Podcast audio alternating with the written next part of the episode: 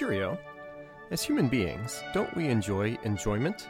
This is Five Golden Things, the Liberty Lists, a podcast of whimsy from Liberty Church Collingswood and libertycollingswood.org. We'll hear from friends as we explore everything from potent potables to morsel delectables, awkward laughables to moment teachables. You'll get lots of different categories, but remember that for each one, there can be only five. Plus a mulligan or two. Five, four, three, two, one. Lift off. Hello, everybody. Welcome to Five Golden Things, the Liberty Lists, and we've got another special episode coming at you today. I am with my friend Una Park, and we are going to be talking about five silver linings for educators during the pandemic. Una, how are you doing? Doing great. Just a little hot, but doing great overall. yes. So we we might be recording this. I'm not exactly sure when it's going to be released, but this might be the hottest day of the year so far. So so if it feels balmy and tropical coming through the podcast, it it's just kind of hot. That, that that's the bottom that line. So so so here at Five Golden Things Liberty Lists, we try to vary topics. Some will be serious, some will be whimsical, some will be in between and some will be various slices of life. We haven't done a ton of conversations so far, Una, in the episodes that we've released about the pandemic, and there's a lot of doom and gloom surrounding pandemic as there should be. We have no choice but to say, hey, this really sucks. But on the flip side, it hasn't been all doom and gloom, and you're somebody that has had multiple hats as an educator. I thought you'd be a great person to hear from as we walk you through hey here here are some good things.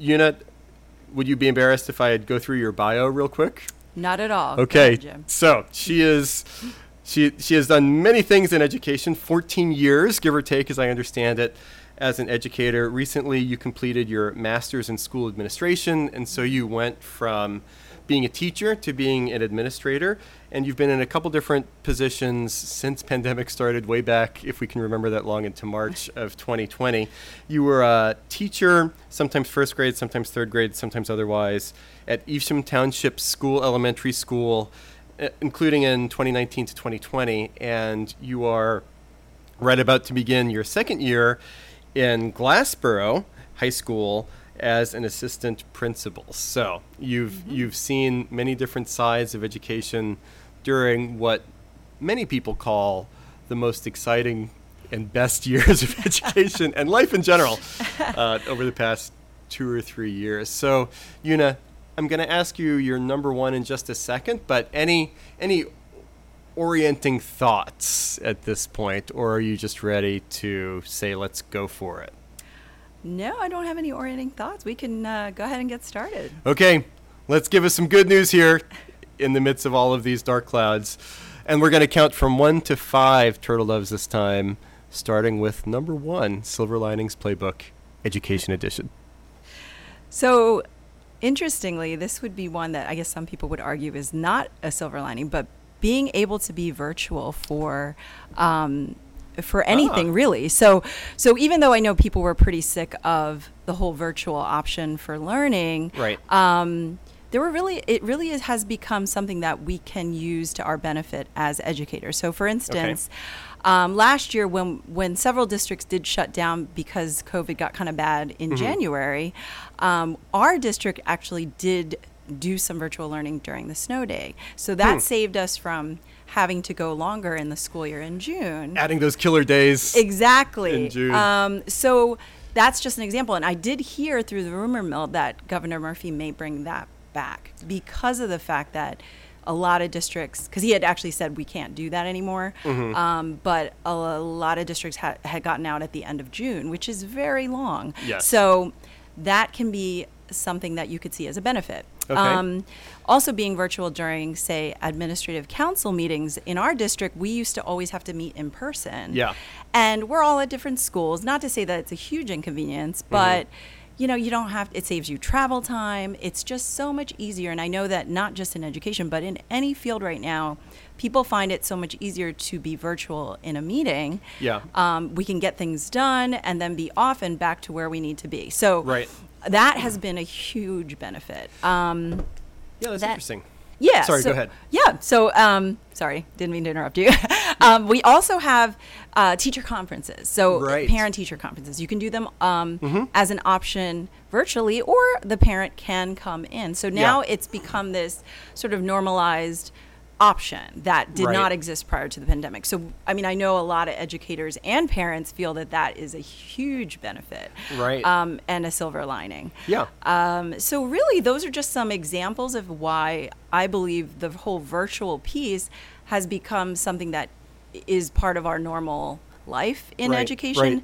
and really shouldn't go away. I think that's one of the great positives that came out of the pandemic. Yeah, for sure, and that makes a lot of sense. I, I do have a couple of questions that I we may or may not get to for some of these others when it comes to pedagogy and, mm-hmm. and how virtual alters pedagogy in different ways. But for now, just to agree, so Una, you and I and your husband Gene and Emily, over the past couple of years at Liberty Collingswood, we've we've been in virtual home meetings, which mm-hmm. before pandemic never would have occurred. Mm-hmm. And I think moving forward, we'll keep offering a hybrid where f- some people just really love being in person mm-hmm. and wouldn't trade that. For me, at least, it's been nice not to have to juggle kids and mm-hmm. just tune in. And yeah, I think I, I think for so many things, virtual just just make things makes things a lot more efficient and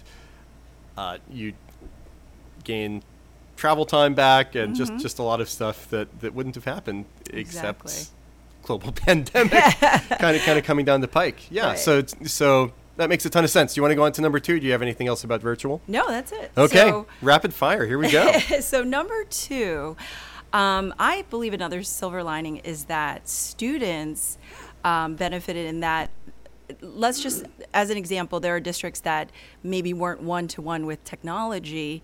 The pandemic forced everyone to really kind of fast forward that process to get that technology in everyone's hands. So it really gained, um, I guess, equity was a, a big thing that Yep. occurred because of that. So it was really that talk of equity really was amped up because of that, and students were able to benefit from it because now, you know, it's sort of an expectation that every student in every district should have a device. Mm-hmm. Um, whether they have one at home, they are entitled to a device. Right. So that is something that came out of the pandemic that was not maybe a priority for some districts because they were like dragging their feet because they felt that there were other priorities or Yeah. you know kids can get their own dev- devices but it really opened our eyes to see the inequity Yeah. um, and the students that really didn't have um, were now able to have things like that so it i believe that that was a huge benefit of the pandemic Right. Yeah, that's really interesting. And so I, like you know, you you always think about me that I'm super tuned into education policy. I'm actually not super tuned into uh, to, to education policy, but more more broadly, and this is something going back 10 or 20 years even, talk about digital divide when it comes to questions of, of equity. And if I guess I'm hearing you say that at least in some ways the digital divide was lessened mm-hmm. from from pandemic. And is that primarily from getting devices to students that, that didn't have them before? Or is it a combination of that plus fluency with some of these things? Or like what flesh that out a little bit more I a- about bringing up the folks that that were were behind I would say that primarily it's about getting the devices in the hands of the children um, because there were students that were expected to do things at home Mm-hmm. and didn't have the uh, means to have a device um, in the past. Yeah. So, you know, that's where that inequity was, especially with like homework or like Yeah. projects. Yeah. Um, and you know, those kids that have, you know, money could easily, you know, bust out something, whereas somebody who didn't was, you know, Yeah. Was not able to. So I think really it's about having that device in their hands so Mhm. that they could, you know, just like anyone else, um, produce the same pro, you know product. Yeah. Um, and and it also actually I'm going to touch on this a little bit more with teachers, but students became more savvy with technology in terms Yeah. of yeah, like their use of digital platforms Mhm. and you know as as you know like the younger generation they just are so quick to pick up things much quicker than we are us Gen Xers. um, but um, you know these these children are so good at it they just may not have had a device at home to be able to to explore it or Right. you know so i think it just opened the door to them actually gaining skills too that they would need for for life and Yeah. career Yeah. In sidebar, pandemic with technology and kids has definitely raised my embarrassment levels within my own household. Like so many times I'm doing a church meeting or something or using computer or technology or platform and I ask one of my kids, "Hey, can you come help me figure out?" so same right, just like helping dad through the yeah, yeah the, I, I have my own digital divide that I'm working on, you know. But but but this isn't about me. This is about your number three. Let's keep going. All right, let's keep plugging along. So, th- the third silver lining that is also somewhat related to technology is that teachers um, were able to gain all this great professional development that they would not Oh. have gotten um, in technology. So, uh, technology was Right. Mostly as a substitution. So before the pandemic, it was, you know, here's a here's a Google Doc, you can type on it and print it and there we're using technology in the classroom because that is a push in districts for teachers to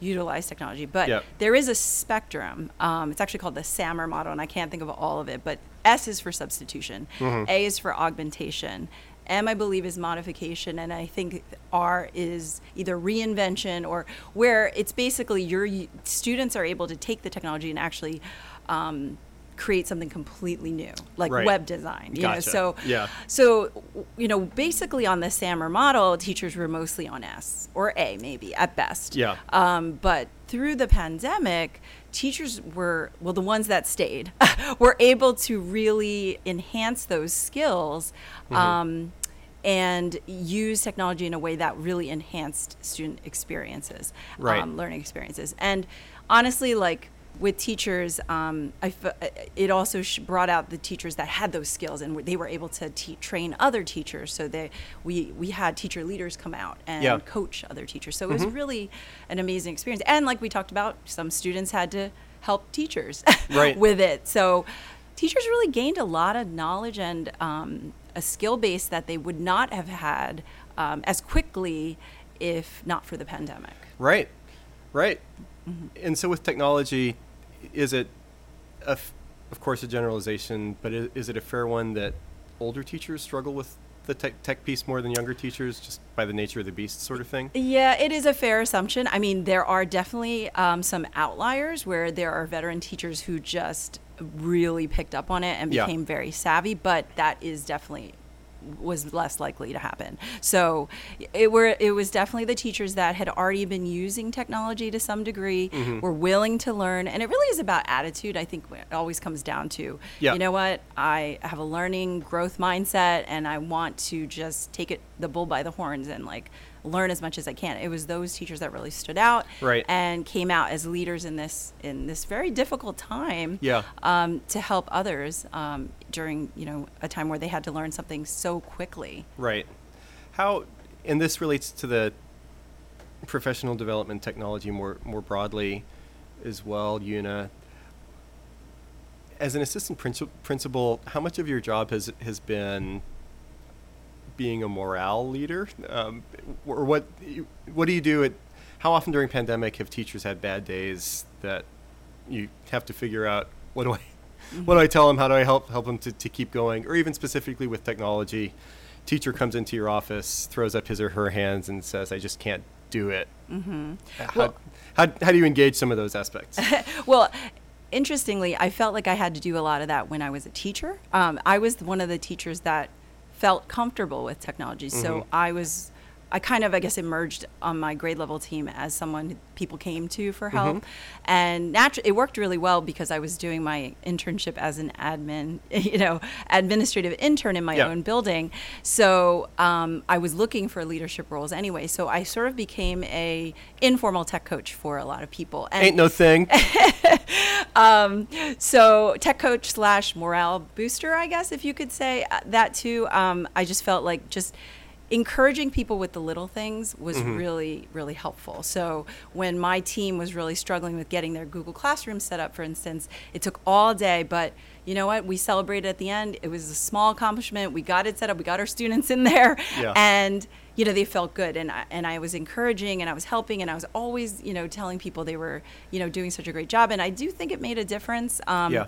and I, it's kind of what I'm going to touch on later too is just the fact that the pandemic brought up um, the importance of just helping one another, caring about one another, that social emotional piece that teachers need it too. You know, they yeah. really need that encouragement and that moral support as long as as well as our students. And during that time I felt like as I emerged from teacher to assistant principal, that was the same. You know, I'm kind of like their cheerleader. I'm trying to yeah. help them see the things are doing well. Right. Um, and that makes a huge difference in, in someone's motivation and their, I guess, their job satisfaction. Yeah. So you've been a really great teacher for a lot of years. And I mean, hearing you write that once you became an administrator, now you're anti-teacher and just against them in every possible way. Is that is that true? No, not at all. I'm kidding. so what what and the purpose of this is positive silver linings, but uh-huh. but but if we could jump into one of the clouds for a second, what was the darkest or lowest period mor- morale wise since March of 2020 for for teachers and administrators? Was it right at the beginning, panic? Was it realization a month in that this isn't going away anytime soon? Was it year two when like, oh, we thought we'd be in a different spot, but it mm-hmm. kind of feels like year one? Yeah. I would say it's kind of like a little bit of um, a couple things. So it was definitely once we realized that COVID was here to stay, mm-hmm. that um, during year one, um, you know, everyone was all like, we got your back, you know, we're all in this together, you know, for a while. And then it became, well, parents were getting more impatient with um, everything that was happening. Contact tracing was such a big deal. Right. Um, Everybody loved that process, as I remember. right. And so it was like, oh, this kid's out. Now this kid's going to be out. And now my seven of my kids are out. And teachers had to scramble. And especially at the primary level, just speaking from an elementary perspective, um, and first grade in particular, first graders are not as capable, obviously, of being on the computer and completing assignments. So yep. a lot of what we had to send home with kids that had COVID was paper and pencil. So hmm.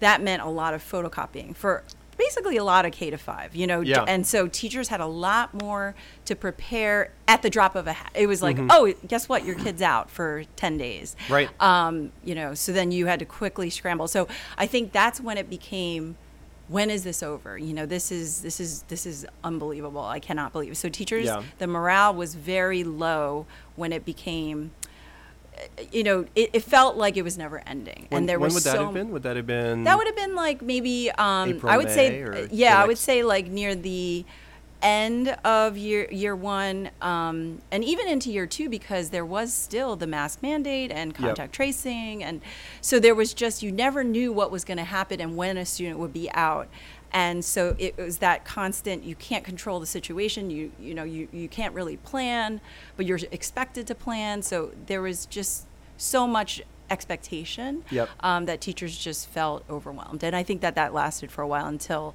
the mask mandate was lifted till you know things definitely got better yep. this year. So yeah. yeah i think it was a pretty long time that teachers felt that way.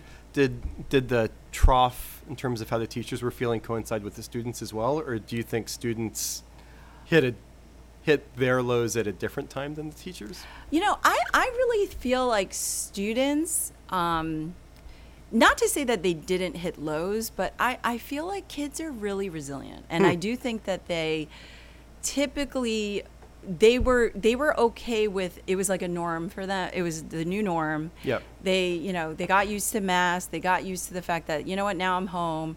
Like let me get on virtually. Like you know they were rolling with the punches. Like at least from my experience speaking from an elementary as well as a high school perspective they weren't really phased too much. Like yes they didn't like wearing the mask. That was probably the worst part for students is the mask. Yep.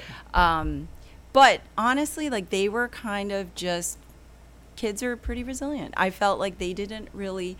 It would have to be case by case. Like I feel like if there were a kid that was struggling, Mm-hmm. it was more individualized. It wasn't like as a whole. I felt like my class because my first graders were so happy to be in person. Yeah. With a mask on, they didn't care. They just wanted to be in school. Yeah. You know, so Yep. I think, and that speaks a lot to the teachers because I think the teachers did so much to make the experience as enjoyable and as tolerable as as possible that Yeah. they just did not. I think they just go with it. Hmm. You know. So, longtime Turtle Doves, you'll remember the episode that I recorded with my daughter Clara about five things gr- grown-ups need to know about kids. For those of you that heard that episode, you can hear Clara saying right now, "Well, Dad, that's just why kids are better than grown-ups," and that, that that's all there is to it. But you you steered us back onto the positive train. Give us your number two silver lining. Oh, I think we're actually on number. Um, I believe we've done three. I think I'm on number four. Oh, sorry, I was counting down. Yes, Oh, I was, okay, I was I'm going so the wrong sorry. direction. I'm no, sorry. No, I right. I was the one that was wrong. So I was I was doing two with one more, but we're doing four and then number five. Oh, right, right. I'm Okay. sorry. Okay. Um, Fact checkers. Yes, we're on the same page. Um, so another silver lining is I believe that people, and this isn't just for education, obviously, but we just had a greater appreciation for the ordinary. Ah. Um, so some things that went away because of the pandemic were staff gatherings. Hmm. There was no faculty room because you couldn't be in this closed space with like and a faculty room typically isn't very large with so many people. So Mm-hmm. there was no faculty room. Um, you had to do things outside. You had to wear a mask. You had to stay six feet. You know, so there were so many things. And once we started having gatherings again, people were so appreciative of just having a potluck. You know, um, a lunch. Uh, being not having to wear a mask was like, I can see someone's face and say hello and see their expression. Like, we were so appreciative of these Yeah. little things that I had never even seen my new students' faces as a new administrator this year. And then when April came around, I was like, "Oh, that's what you look like. I didn't know you had a mustache," or you know, things For the like first that. graders. right. Um, so yeah, so those are just some of the little things like athletic events. You know, we could um, actually have like humongous athletic events. We didn't have to cap how many uh, attendees you know there were Yeah. and things like that. So just that those little things that before were not even that big of a deal to people like Mm-hmm. oh you know whatever it's a game but it's a game now that everyone can come to and Right. we can all sit near each other and our masks are off and you know so um, it just that i think i feel that staff really have gained an appreciation for gathering with each Mhm. other that that they were so used to sitting in their own classrooms and eating Yeah. alone Right. you know it's that isolation and so yeah again greater appreciation for the little things has been really something that stood out to me That's awesome. And Mm-hmm. specifically for you, Una, can you think of a little thing or two that has come into greater appreciative focus? And maybe it's some of the things that you've mentioned, the gatherings in general, or or masks off. But but any couple of like touchstones where it's like, oh, I never noticed this before, but it feels really good to be able to get back, you know, a water cooler conversation. Yeah, Uh, yeah. I would say that, yeah, I mean, honestly, like it really is probably the fact that without the mask, so as a teacher, I had to enforce kids wearing masks, you know, Mhm. obviously in my own classroom, but as an administrator, I had to enforce, I had to be the mask police. I called myself the mask police, but for the entire school. So that seems like a not that big of a deal, but it was actually very challenging. That And would totally. yeah, and then also be fun. right, and it became like a discipline issue. If it was like the kid didn't want to pull it up, they would be like, "Okay, pull it up," but then it would they would pull it down the minute they walked by me. It would become defiance, and then it's like a write up, and so it's just that I was so appreciative of the fact that we did not have to enforce the mask mandate. Yep. And I know that seems silly, but it really was like the most, the biggest thing to me. I was so appreciative of it. Um, and the fact that I could actually like talk to a student and see their face and they could Yeah. see my face. Um, that was so huge because I felt like that was a big barrier to building relationships. Right. Um, so I think that's really honestly it came down to the mask. Like it really was not only an inconvenience to wear, but it was preventing me from feeling close to my kids. Yeah. You know, Yep. and it was this other layer where I had to be enforcing a rule that I honestly felt like we should have gotten rid of them a while back. But you know, where where I had to enforce it, and that became another barrier to creating that bond with students. Right. So. Yep. So yeah. there, there's a both under the professional umbrella, but a relational burden there, but then also a secondarily a leadership one because Mm-hmm. the buck stops with you as far as being the having to be the the heavy. right. Yeah. Yeah. That Yeah. that that's not fun at all. And and I get the relational piece. One of the analogies that I used about church leadership during when things were just virtual, virtual, virtual all, all the way Mm-hmm. through is I would hear or you you know you're a big sports radio person, right?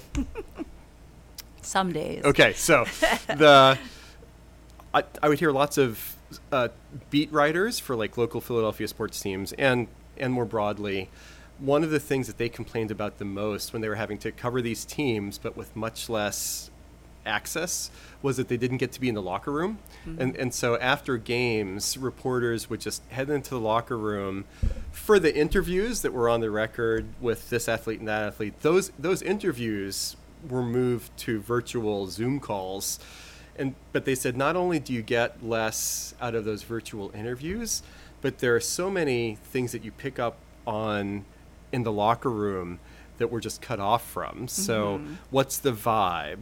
Who's happy? Who's mm-hmm. not? Mm-hmm. Who's talking off the record?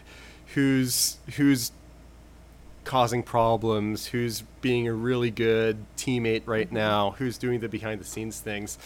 And I've been a pastor for more or less 20 years, but it was a totally new reality where it's like I, I've lost my locker room access. I, I don't know my team anymore. Who are these people? So, Right. yeah, like all of the human, nonverbal, relational mm-hmm. cues and backs and forth being cut off from those, especially something as delicate as, as teaching both teacher to student and then administrator to teacher and teacher to teacher without those relational dimensions it just gets a lot less fun Yes. very very quickly Absolutely. but appreciation of the ordinary that would be a great book title mhm that is true.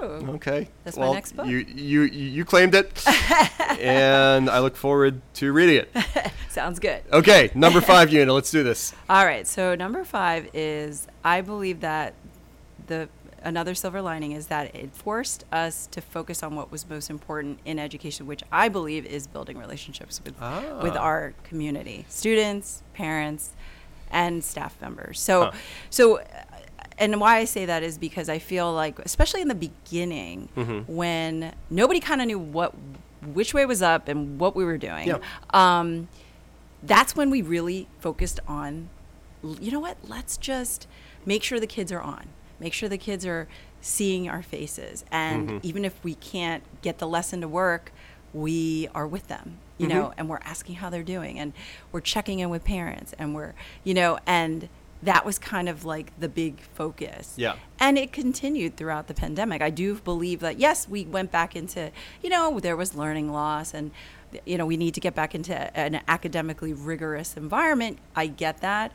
But I felt that that foundation had been laid that, you know what? Remember like what's most important here is that the kids are connected to you, that you are, you know, supporting them, you're caring for them. Mm-hmm. And so really it's academic rigor alongside your social emotional competencies, you know, Right. really. So and that's always been my philosophy, so it was it was like you know, it really hit home with me, and I felt that, like, you know what? Now everyone's focusing on what's important, you know. Yeah. Um, so I do believe that that was a result of the pandemic. Hmm.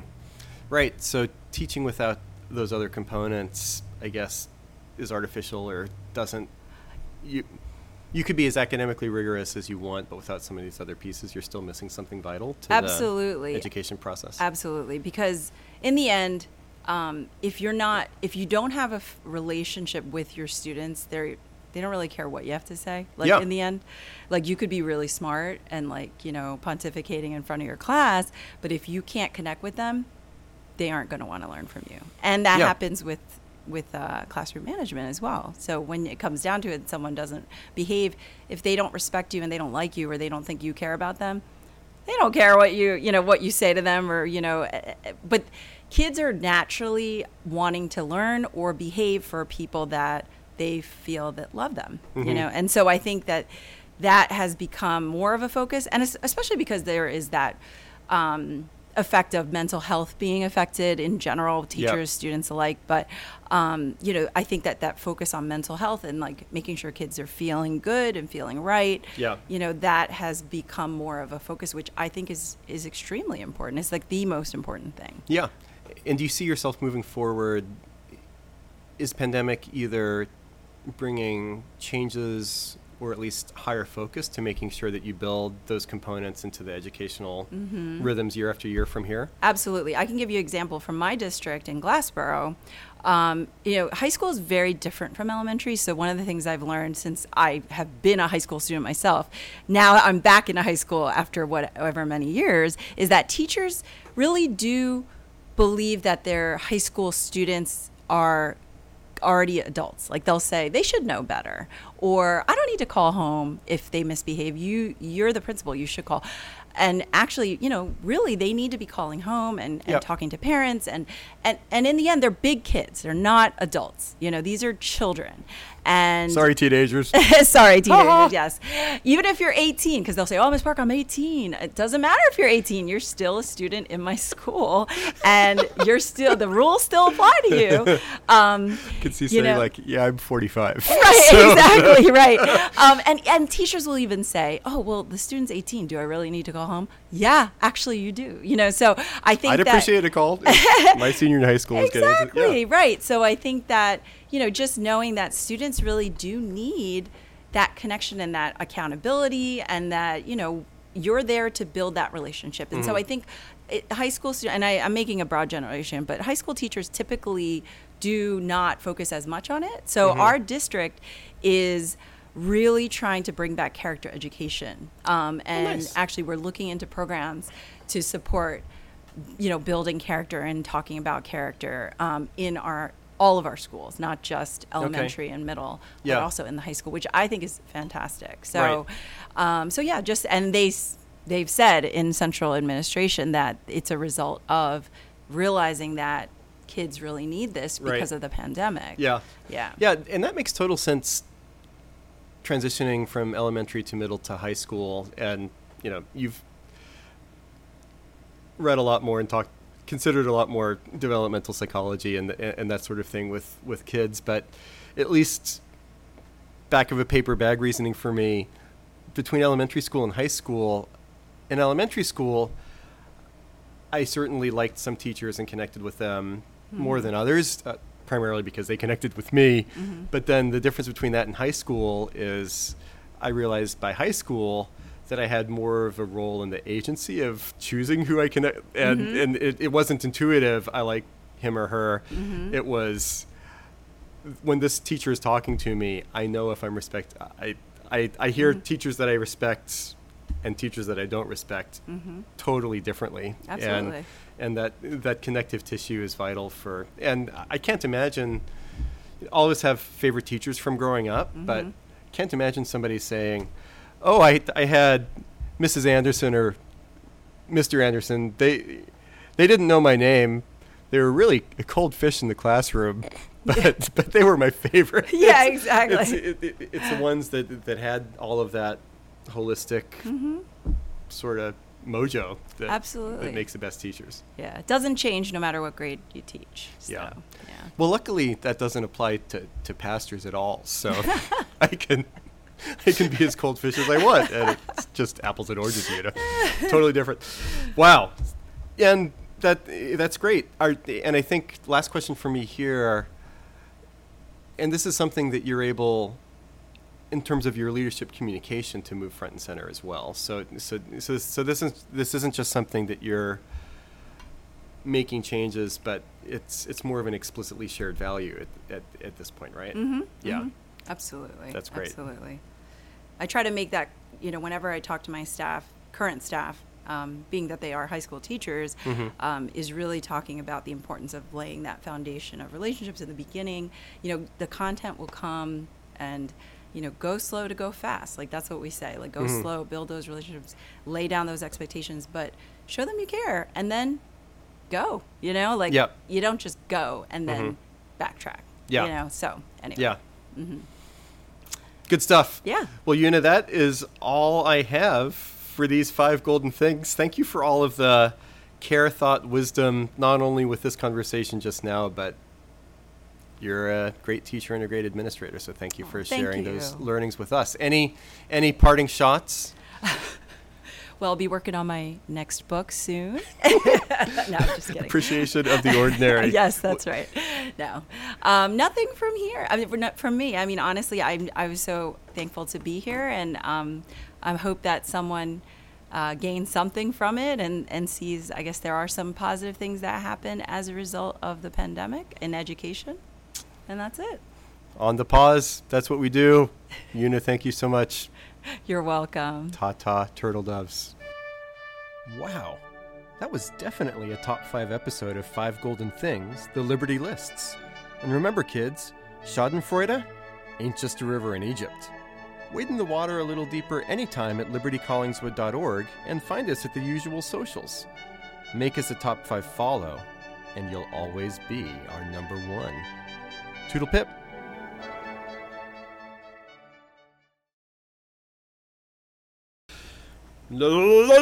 Ah, mm. trying to do all my choral like woo Yeah. moves there. Okay.